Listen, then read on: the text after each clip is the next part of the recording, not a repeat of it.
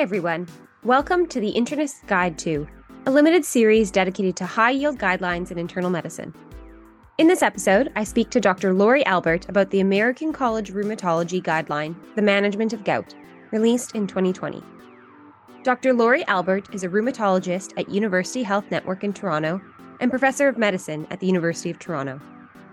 In her career as a clinician educator, she's focused mainly on undergraduate medical education and curriculum development, but in recent years has moved into the faculty development arena. She currently serves as Deputy Physician in Chief for Faculty Development, Department of Medicine, University Health Network.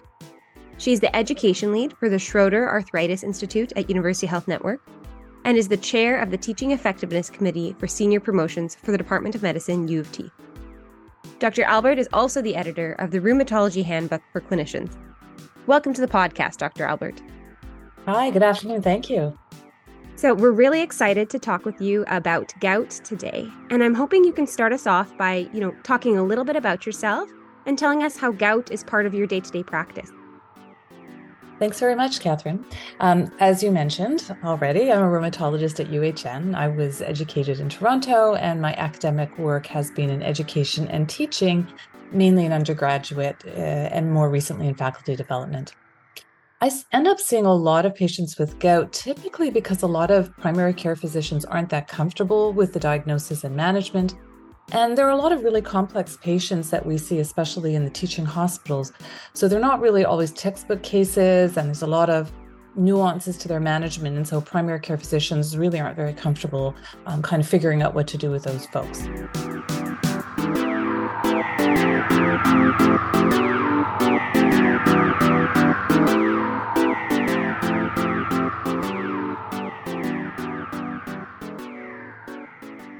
So, you know what, we've already said the word gout, but can you tell us a little bit more about what gout actually is?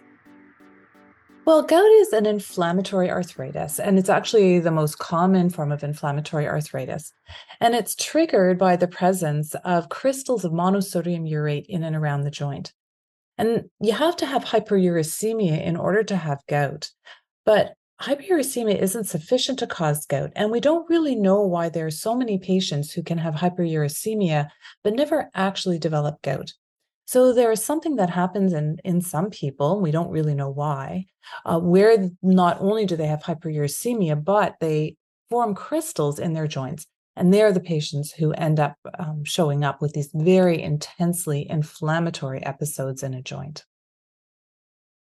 So, what exactly does a gout flare usually look like? Well, I think most of us have seen that classic, uh, you know, intense inflammation in the first MTP joint of the foot. And and as you probably have seen, uh, you know that it's very acute in onset, often occurs overnight, and it's just exquisitely painful. So patients often describe they can't even let the sheet touch it. And it's actually really helpful to hear that story from people because you don't hear that with really anything else. So typically it's associated with that redness, the warmth, and the swelling. And very often what we see in gout is a pseudocellulitis. So there's this redness that kind of extends beyond the joint um, that can be look concerning for a septic arthritis, but it's really classic for gout. We will often also see some secondary desquamation of the skin. And that's a really classic feature in an attack that's been going on for a few days. So sometimes that's really helpful when the patient comes in with a more prolonged episode and you're wondering, is this infection? That can be a clue that might push you towards gout. We talk a lot about the foot because it um, classically involves the first MTP, but we see lots of patients who come in with midfoot gout and often with that pseudocellulitis in the midfoot. So think gout when you see that. And you can also see gout occurring in the upper extremities, more often in patients who've had gout on and off. So it's more of a chronic condition for them. And the other group to consider are older women. So women only tend to get gout after the menopause. But if you see these older women who come in with something intensely inflammatory uh, in their hand or their wrist, it can often be gout. And those uh, gout flares sometimes occur in a, in a Heberden's node from their osteoarthritis. So that can be quite confusing. So, again, the main differential is septic arthritis uh, when it's acute. And when gout becomes more chronic and polyarticular, it can actually look like rheumatoid arthritis.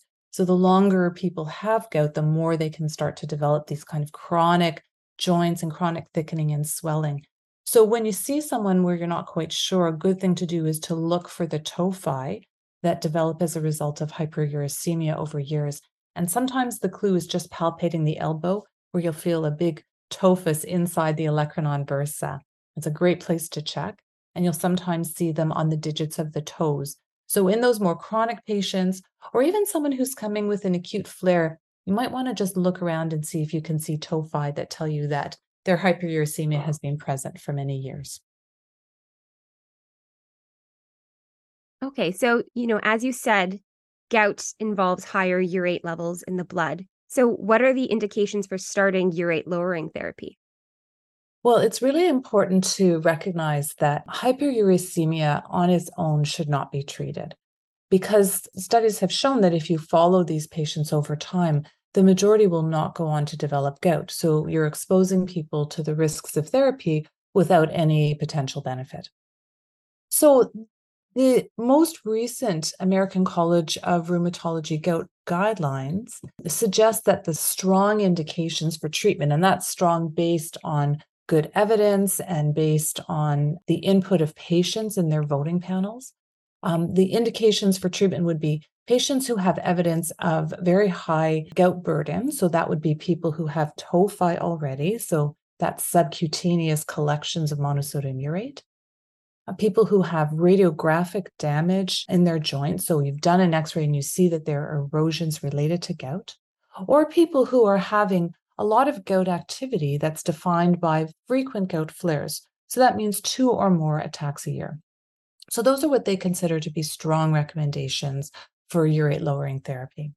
There are some patients who have less frequent flares, so they may have two or fewer flares per year. And the ACR provides a conditional recommendation for treating those patients. Those are the patients where you really want to have a discussion. Is it worth it to that person to not have a very painful attack of gout? Or are they more concerned about having side effects of medication?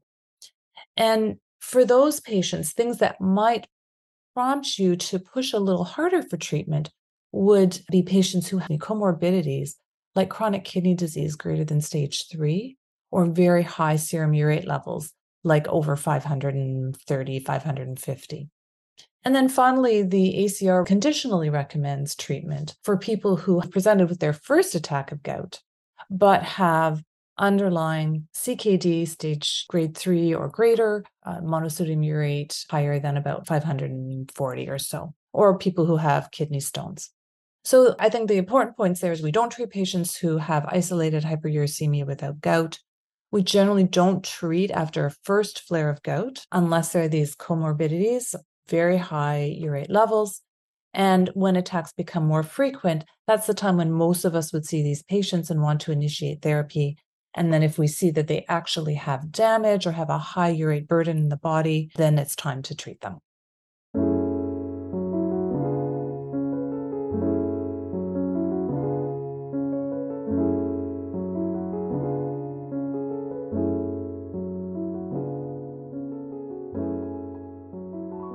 Let's say we see one of these patients who meets, you know, one of these criteria for urate lowering therapy. What are our actual options if we if we want to start a medication? And how do the different drugs work? So, you know, there used to be more drugs available in Canada.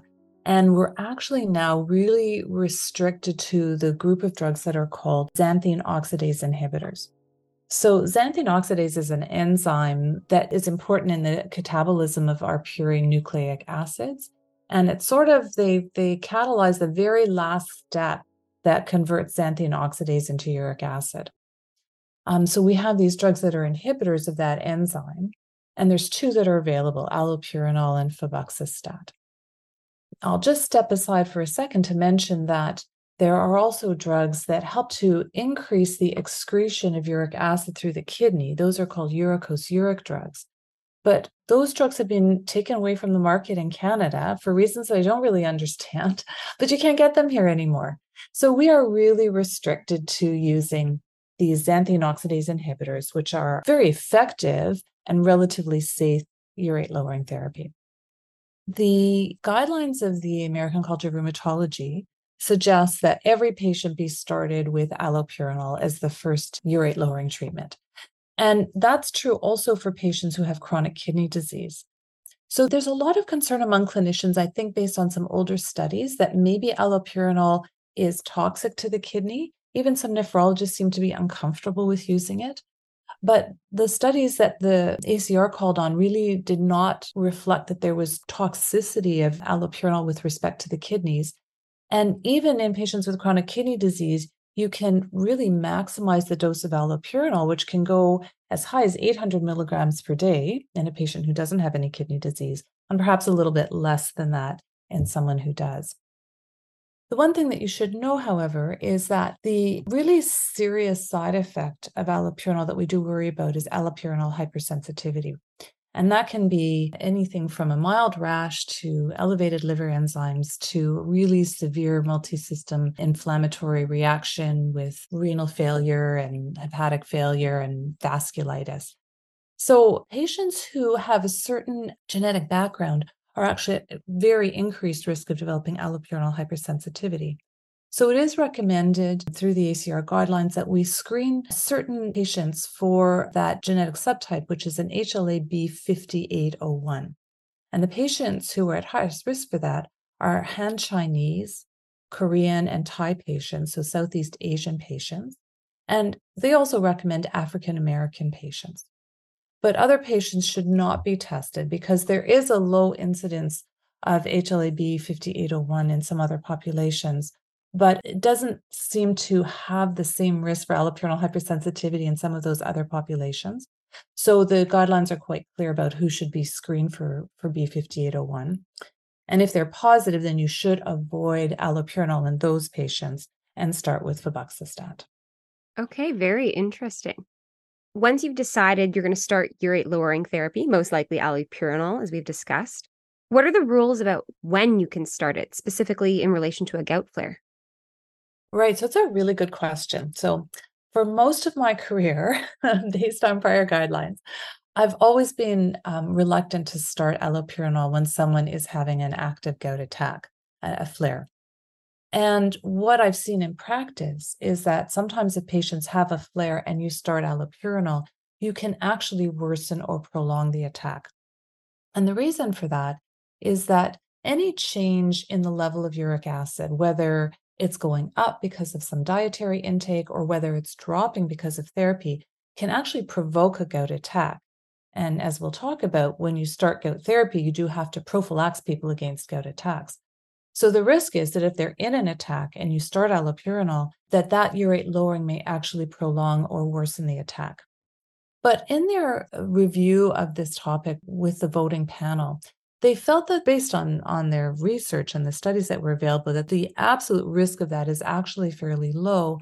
And the higher risk is that you've got a patient who's a captive audience who really wants to have treatment for this terrible painful disease and they're more likely to actually be adherent to their urate lowering therapy when you start it in the middle of the attack because they believe that it will help them to you know rid themselves of this this awful condition and so they do recommend that you can start once the attack is controlled and not wait a few weeks, which is what we previously have done. That's an interesting shift in practice.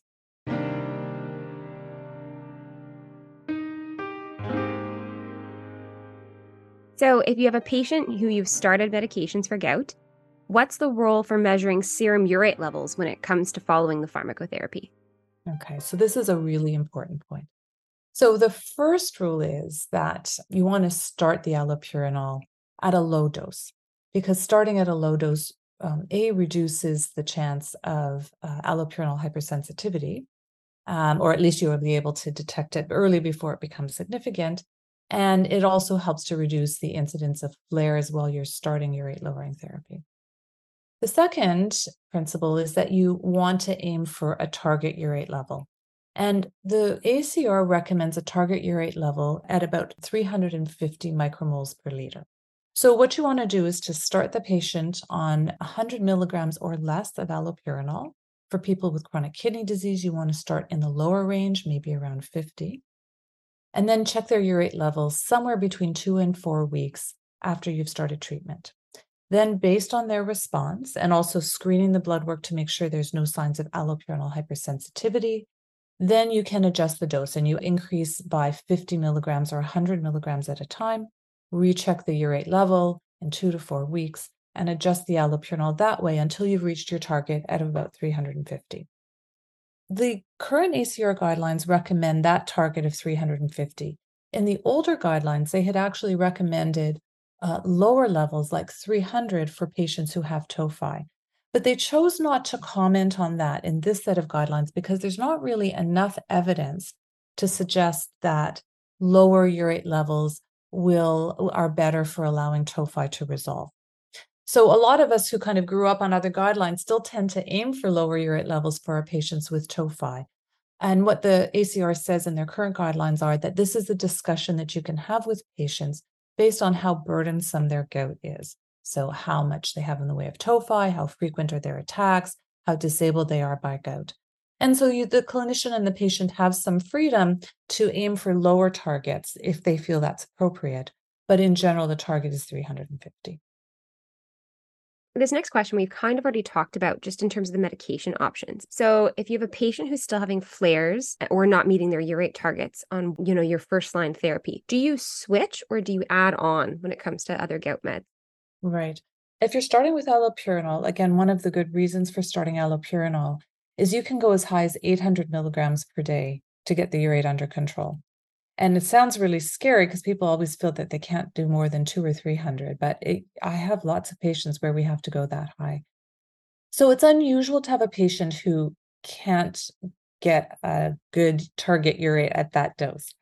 But then there might be a patient who starts to have some kind of a reaction like a rash or their liver enzymes go up and you have to stop it. So you can just switch from allopurinol to febuxostat. And I've had people where on you know five or six hundred milligrams of allopurinol, nothing was happening, and we put them on febuxostat, and suddenly the urate was controlled. So that's certainly an option. I think if people are not controlled on allopurinol, as long as they're not having a reaction, you always want to explore if they're being adherent to therapy. Sometimes, if they're doing quite well but not well enough, we might, for example, see if we can change an antihypertensive agent to losartan. We might want to look at an SGLT2 inhibitor if it's being prescribed for other reasons, might help manage the urate level. Uh, so sometimes adding things can help, but we no longer have the option in Canada of adding a uricosuric to allopurinol, which is what we used to do if someone wasn't doing well on allopurinol. So now, if they're adherent, if you've dosed them pretty well and they're not responding, then you go directly to febuxostat as your next option.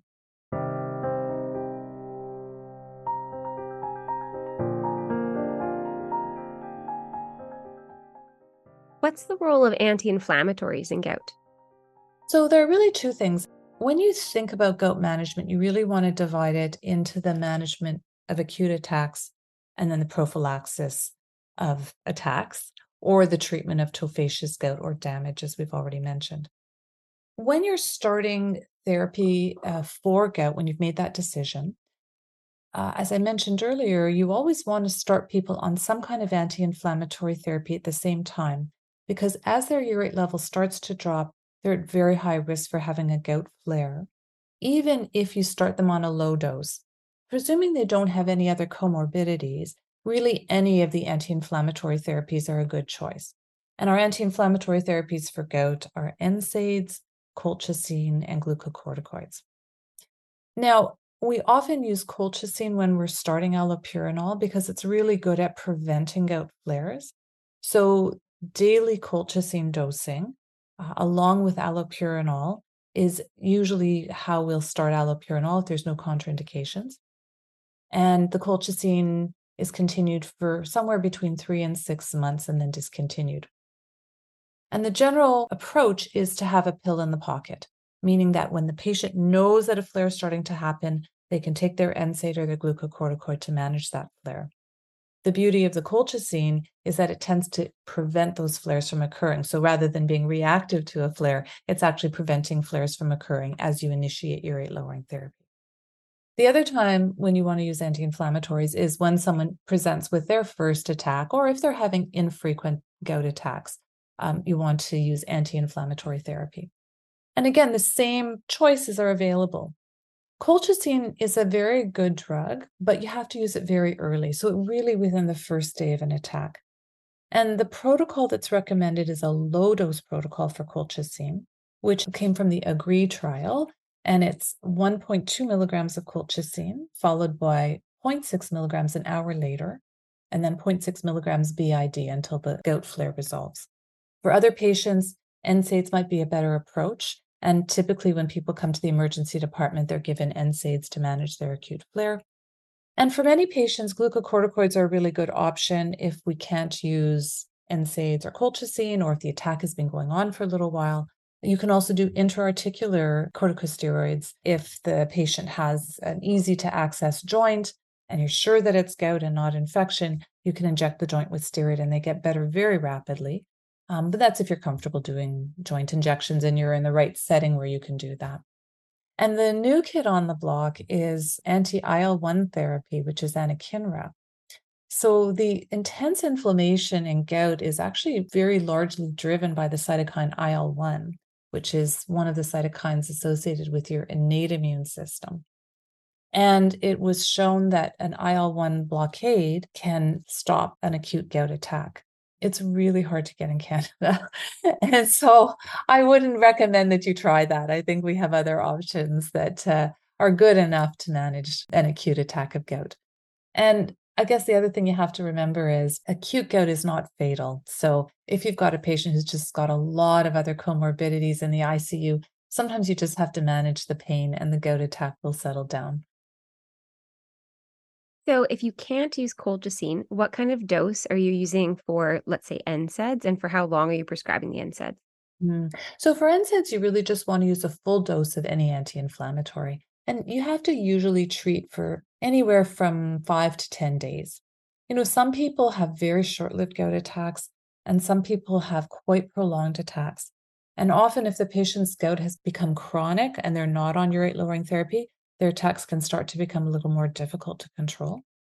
In terms of steroids, so typically we would use prednisone if the patient's able to take oral medications.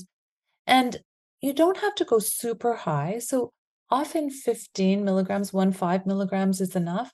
For someone with a really bad flare or maybe a couple of joints, you might go as high as 20 or 25 milligrams. But the one thing about using glucocorticoids is that sometimes if you taper them too rapidly, after you discontinue it, the patient will have a recrudescence of the flare, um, which is really horrible. so, the kind of protocol which is not evidence based that we use is to use your starting dose, so somewhere between 15 and 25 milligrams daily for about three to four days, at which point they should be feeling significantly better. And then you reduce by five milligrams every three to four days until they're off the steroid. So that takes them somewhere between 10 days and two weeks. And usually, if you do that slow taper, they will not have a recrudescence. Thank you. That was very helpful. So, jumping back to talking about our medications for urate lowering therapy, how mm-hmm. long do you typically keep patients on that type of therapy? Right. So, people who are predisposed to gout will likely have that predisposition throughout their lives, unless there was a particular reason, for example, drugs or kidney disease that then was corrected or treated with dialysis. But most people who have primary gout have some kind of underlying genetic abnormality in their urate clearance and whatever other factors predispose them to developing crystalline disease.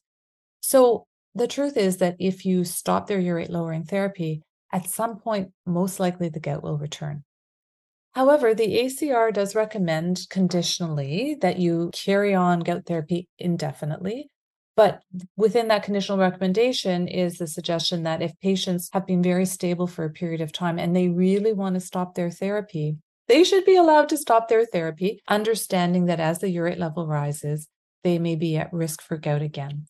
And if you follow those patients over time, there's a small percentage who will not go on to develop occurrence of gout, but the majority likely will. Certainly for patients who have tophaceous gout, though, who, you know, really are getting a lot of tissue and joint damage because of the high burden of uric acid, I would really strongly encourage those patients not to stop their therapy. For someone who is just having frequent attacks but never had tophi, you can feel a little more comfortable that they're not going to get into serious trouble if they stop it. Gotcha. Okay.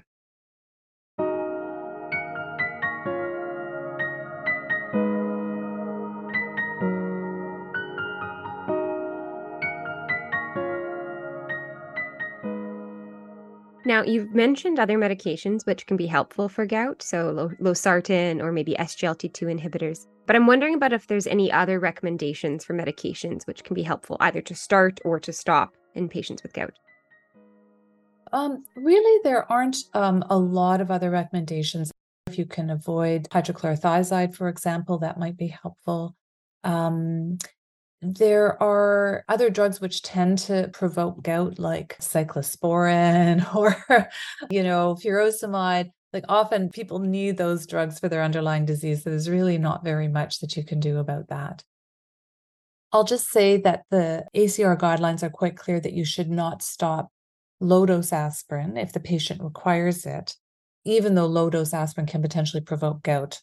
Of course, the feeling is if they have a medical reason for being on it, you should not stop it. So that's one that we shouldn't change. I'll just add that the one other one that they do specifically address in the guidelines is it's conditionally recommended against um, adding or switching cholesterol lowering agents to fenofibrate. Uh, that's a drug that may help to lower urate levels, but because of the potential toxicity, the guidelines panel did not feel strongly that we should choose to put people on that particular lipid lowering agent. Okay, that makes sense. So we've talked extensively about medications. I'm wondering about non pharmacologic therapy. So, what lifestyle modifications are recommended for patients with gout? And it's a really good question. And I was really pleased that the ACR addressed this in their recommendations this time.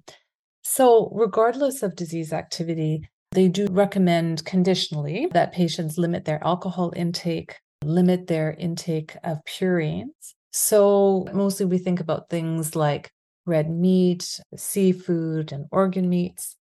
And a very important one that a lot of people aren't aware of is that patients need to limit high fructose corn syrup because it actually gets converted into uric acid. And so the commonest source is sugar sweetened soft drinks. Um, but also, people often drink fruit juices because they think, oh, fruit juices are really good for me. Well, they're high in fructose. So that's also a problem and all the processed foods that we eat like if you look at the boxes on the shelf in your cupboard it's actually quite distressing. The cookies the cereals the crackers all have uh, high fructose corn syrup. So you know as a general recommendation for everybody avoiding processed food of course is really important but we particularly want to make that point with patients who suffer with gout. Um, the acr also recommends weight loss for patients who are overweight or obese and I think it's really important that we don't blame patients who uh, are overweight for their gout, but we try to encourage them that weight loss will help with managing their condition. And, and it doesn't really matter which kind of weight loss regimen you want, whatever the patient, you know, w- w- is interested in doing is certainly worthwhile. Um, but we know that uh, obesity is associated with a higher risk of incident gout and that reducing the BMI by 5% or more was associated with a 40% lower risk of recurrent flares. And so that's really, I think, valuable for people to think about when they've been dealing with this really painful condition. And all these recommendations for lifestyle modification, are they shown to reduce flares or do they lower the urate or, or what is it that they're particularly helpful with? Yeah, most of them are are helpful for reducing urate the high fructose corn syrup, the purines may help to reduce flares because we know sometimes that when people ingest those things that they get a rise in their urate level and that of course can provoke an attack of gout.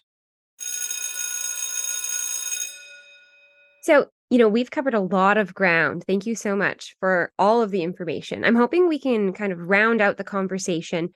I'd love to hear what are your top 5 takeaways for the gout guidelines. Okay.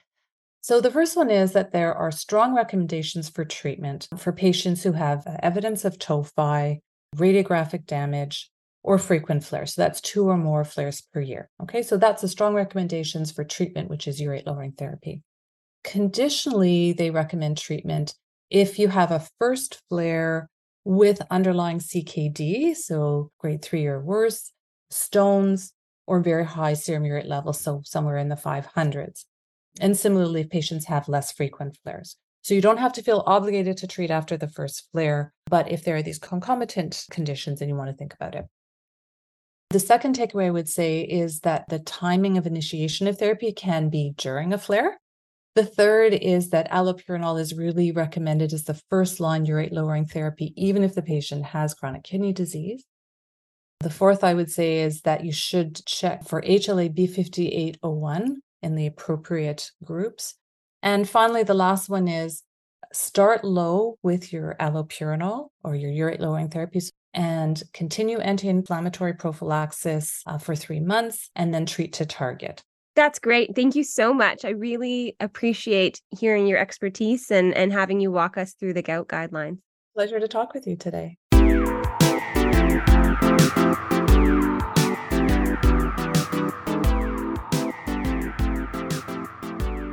Thank you for listening to this episode on the American Rheumatology Society Guideline for the Management of Gout, released in 2020. Special thanks to Dr. Lori Albert for joining us today to discuss these guidelines. This episode was recorded by Catherine Leurer and produced by Alison Lai. The Internist's Guide to podcast series is produced by Catherine Leurer and Shaliza Halani. Executive producers are Alison Lai, Zara Morali, and Leah Karianopoulos. Theme song by Lakshman Vasantha Mohan. Thank you for listening. We hope to see you again soon.